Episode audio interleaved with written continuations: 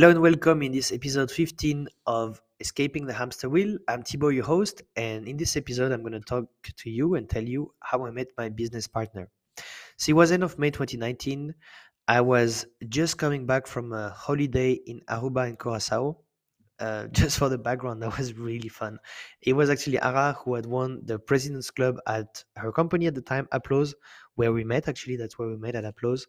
And um, she had won the President's Club, which is like a trip you receive in American companies or American like sales-driven organizations where they congratulate people who reach a certain goal, uh, often like quota, if they reach their quota or over a certain percentage of it. And they pay you like a trip. They pay the flight, they pay the hotel, they pay everything all inclusive, and uh, in a nice cool location for three days. So in our case, this was in Aruba. So it's an island in the Caribbean that uh, I don't know if it belongs to Netherlands, but it used to belong. So it's kind of like a weird kind of place, but it's a place in Europe, but in the Caribbean. So pretty cool place.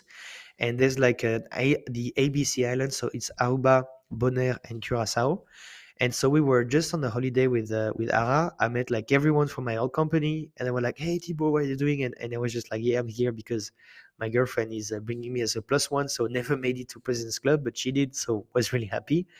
And you know, we had such a great time. We were downing bottles of rum uh, in the beach. Actually, when you drink, you don't feel like you're drunk, but you are, but you don't feel like that. So it was a great time. We rented a mansion in Curaçao, so we flew from Aruba to Curaçao after with some friends. We went there, and we had like a crazy house with a view on the ocean.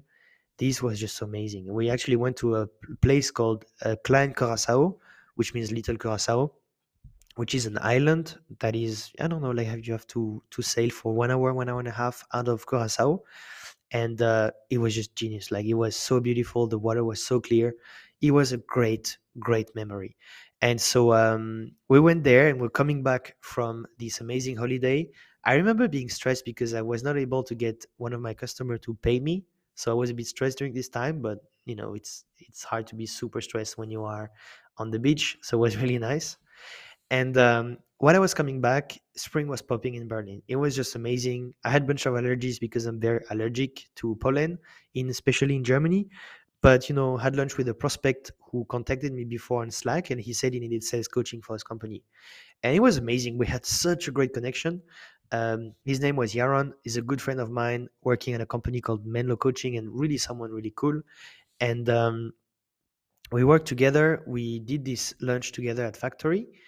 And uh, I had a quick call with his boss. They needed some coaching basically to help their consultants sell better. So we signed like a, a one thousand six hundred deal instantly.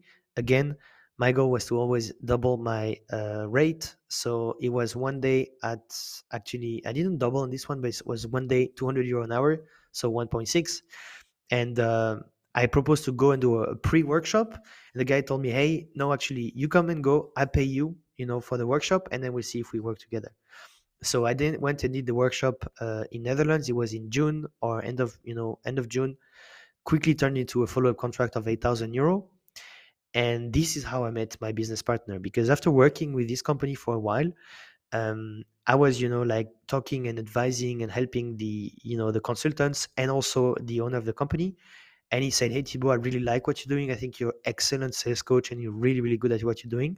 So I suggest you go. If you want, I'm actually willing to invest in your company, become like a silent partner, and uh, help you with S E O, online marketing, and plenty of things against like an investment of the company." So took a while to materialize, but basically got the deal in March twenty twenty. So we'll talk about that in the next season.